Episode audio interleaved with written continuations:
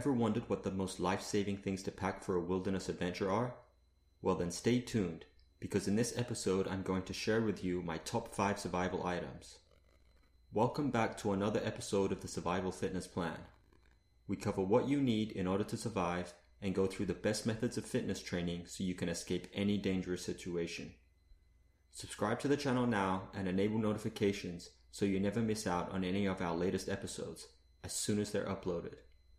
Let's get started. Survival First Aid Kit. Whenever heading into the great outdoors, it is an absolute must to bring a first aid kit. What may seem like a small injury, such as a cut or blister, can become very bad quickly in the wild, and some basic first aid supplies will do wonders. But just having the gear isn't enough. You also need to know how to use it. I recommend taking a first aid course, or even better, a wilderness first responder course. Survival Fire Starter. A fire is extremely useful in a survival situation. You can use it to cook food, signal for help, purify water, make tools, keep warm, and more. Although it's possible to start a fire without a lighter or matches, it's not easy. One thing that will make things much easier is a survival fire starter. There are a variety of types, one of the most common being the simple flint and striker. Survival fire starters are not as easy to use as matches or a lighter, but they last much longer and are often waterproof. Emergency Signal Mirror An emergency signal mirror is a simple but potentially life-saving device. It needs no external power, is lightweight, and easy to use. The idea is to use the mirror to reflect light to any potential rescuers, such as a ship or plane. Depending on the day, the signal mirror can be effective as far as 100 miles. As a bonus, you can also use it the same way as any shaving mirror. Compass. Having a compass in your survival kit is extremely useful for navigation. You may have GPS, but that can run out of battery, get damaged, or lose signal. A compass has none of those problems, but it does take a little more effort to learn how to use one. However, spending an hour or two learning how to correctly use a compass is a super handy skill. When choosing a compass, it is worth spending the extra money to get a quality one, such as one by Silva or Suunto, which are often hailed as the best survival compass brands. Knife. Having a good quality knife in your survival kit will help you carry out most of your survival priorities. You can use a survival hunting knife for sharpening sticks, creating bandages, cutting ropes, building a shelter, cooking, and even hunting animals or fish. If you don't have a knife, you can create primitive survival tools with stones and rocks. And with that, we've reached the end of my top 5 survival items. What's one thing you'd never go into the wilderness without? Get involved and let us know in the comments section down below. If you enjoyed this episode and found it useful, remember to like it and comment. Also, don't forget to subscribe and turn on notifications so you never miss out on our future uploads. Thanks for tuning in and see you again soon in the next episode. Hi, y'all. Welcome to another episode of the Survival Fitness Plan podcast. Um, I'm a bit late with this. Um, maybe, I don't know. I don't know if you'll hear it or not. Because I think the episode was released uh, before I actually am taping this. But we'll see. We'll see what happens. Anyway, uh, just because I've had a pretty busy week, I went to uh, Bogota to get my visa and uh, they rejected it. Unbelievable. Couldn't believe it. And then I was like really surprised. I was like, what? Are you serious? To the guy. And he's like, yeah. And he's like, because your job now isn't the same as, uh, like most people that apply for this visa are either, uh, students or teachers.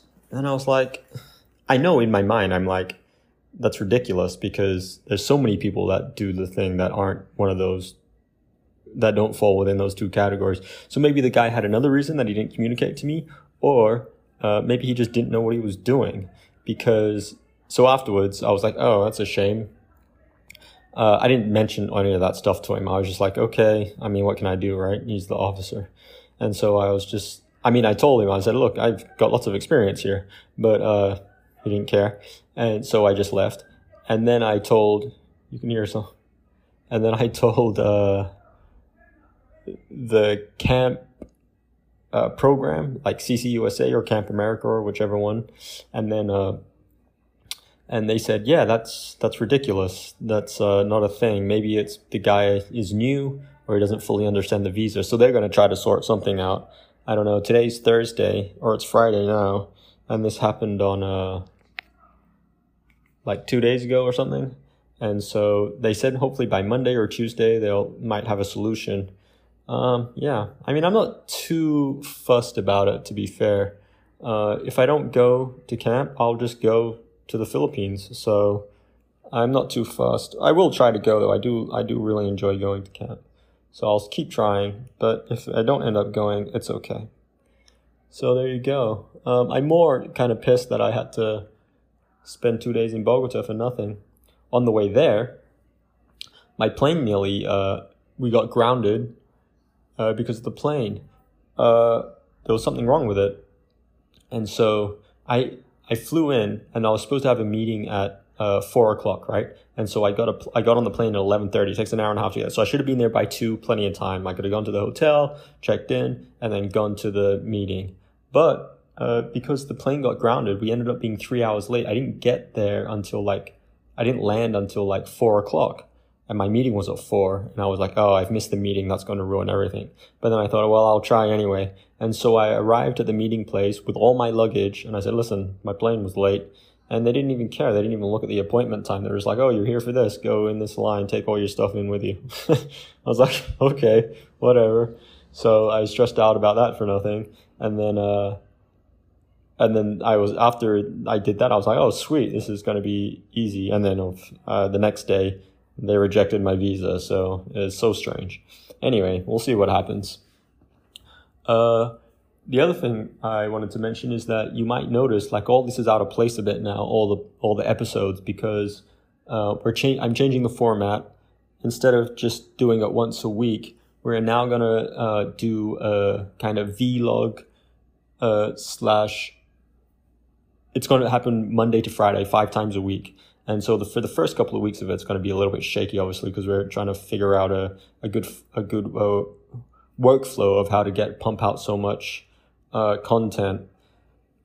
But uh, that means that because these ones get recorded ahead of time and they're like three or four weeks in advance, and the new system is starting right away, so you might hear me talk about this plane thing twice, right? So that that's why. If that's confusing, you're not going back in time. It's just uh, it's just the way it is. And in a couple of months, it'll all filter out and then you'll just have day, day, day, day, day. And so in the new format, every day I'll talk about something, a different type of survival fitness plan subject. And so that way, if you are only interested in wilderness survival, for example, you only tune in on Mondays. And if you're only interested in self defense, you'll only tune in on Tuesdays. Of course, it would I would hope that everyone would tune in every day, or at least one person tunes in, if anyone tunes in, right? Uh, yeah, so that's cool. And then, uh, so we'll start doing that and see how that goes. It's a lot of work, uh, but once we, it's only a lot of work because we gotta we gotta figure out the best way to do it, and uh, we're nearly there. I think by the end of the month it'll be smooth. Uh, and so the timing of the meeting wasn't that good because then I had to like basically take two days off, right, to do to go to Bogota and do the meeting. But never mind. It all works out in the end, hopefully. So there you go. Uh, I think today's subject was uh, five wilderness survival items that I would take. Uh, so let's go through it. So what I'm going to do is I think the, the thing about a survival item is that you want to, uh, if possible, to do as many things as possible, right? So I think the first thing I would take is definitely a knife, and I think most people will agree that a knife or a blade of some sort, like a machete or a, a uh, uh, an axe, an axe and hatchet maybe a hatchet is a good one, right? Because it's so useful, right? It's a defense tool. Uh, you can use it to it helps you build a shelter. It can help you make fire, like flint and steel. Make sure your knife's a good quality knife made of steel. Uh, you can uh, cut stuff, obviously. I mean, it's so useful. A knife is just ridiculously useful. So that'd be number one. Uh, number two, I think, well, if I think about it, uh, from the perspe- perspective of what are your five survival needs, right? You got uh, shelter, food, water, um, rescue, and fire. Okay, so I think the second one, a knife encompasses like that does a lot of stuff. Uh, for fire, specifically, I want fire. It would be the fire, uh, like a fire survival fire stick thing, right? Um, a ferro rod. So, and then because the knife will help you spark, spark the spark, and although it's a ferro rod, it only starts a fire, right? But the fire is actually really useful for a lot of things. Like the fire will help you cook, help you purify water, help you uh, keep warm at night, helps ward off uh, would be animals, right? Most animals don't like fire, except rhinoceros. Apparently, they come and run and stomp out your fire. So maybe don't do it in Africa. but uh, uh, and a signaling, obviously. Um, so yeah, so a ferro rod would be number two. Um, number three, I mean, you can purify water with a fire, but the easier, uh, you have a life straw. That would be pretty good. So I'd go for a life straw, I think. Uh, one that, like, because uh, then you can pretty much just suck dirty water out of a river and you'll be okay, right? I mean, you could go for water purification tablets, but I think the life straw would last longer and uh, probably tastes okay. But then you don't really need to do that, right? I mean, if you got a fire, you can boil the water. You can you can always use the SODIS method, like just you find a plastic bottle. But uh, if you're gonna take, I mean, it makes things a lot easier, right? I mean, that's the same as the ferro rod. You can make a fire, a friction fire, but it's really difficult, right? And I don't want to. And a ferro rod is way better, or a magnesium stick is way better than a matches or a lighter because it's not going to run out. It's waterproof, right? So, so that let's make that number three. So what do we got so far? A knife, a life straw, and um, a fire starter. I think paracord would be a really good one because it can you can help you construct stuff right like your shelter it'll make it a lot easier to build a shelter and uh, you can use it for a snare. You can use it to make traps, right? You can open it up and then uh, inside the paracord, as you probably know, you got all those little strings. You can use it for fishing line. Uh, you can use it to sew and repair your clothes. Um, you can use it to make a bow drill fire thing if you want. So yeah, let's paracord's a good one. So that's four. And I think the fifth one would have to be a compass, right? Because a compass is pretty hard to improvise. You can do it and you can uh, do survival navigation, but it's not super accurate. So I think a compass would be pretty good. Um, yeah, maybe that would be it. I would say a cell phone to replace one of them, but then the cell phone, because the cell phone can do a lot of things, but if it runs out of battery, well, I mean, that's it, right? Yeah. Okay. So let's go with those five. I mean, this is just off the top of my head. I know definitely if I uh, I would pick a knife and a fire starter would be my top two for sure. And then after that, it's uh, you could pick a myriad of things. I think the most important thing is you can have all the tools in the world, but if you don't know how to use them and you don't know how to be innovative and you don't have the will to live, so it's kind of like your mind is the most important, right?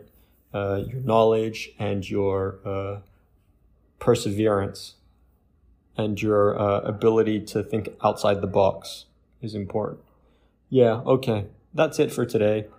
This subject actually comes up in the daily rants also, so you might hear it again, like the Monday to Friday ones that I was just talking about. It comes up like really early, so you might hear this, and then you might hear the, me s- speaking about the exact same thing again in a couple of days. I don't know. But I mean, that's just the way the cookie crumbles. so there you go. Okay, well, I'll speak to you next week, or if you're tuning in daily, uh, it'll come up soon. We've already started recording them, but as you know, we record stuff and then uh, schedule it ahead of time. So I'm not really sure when the first one comes out. The first week of that will be an intro week, uh, and it's kind of like it'll talk about the new format, how it's done, and uh, what you can expect day to day. And it goes into like um, each of the survival fitness plan subjects and how I personally got into them and why I think they're good for the survival fitness plan and things like that. Yeah, okay, so that's it. Uh, have a good one. I'll speak to you soon. Bye.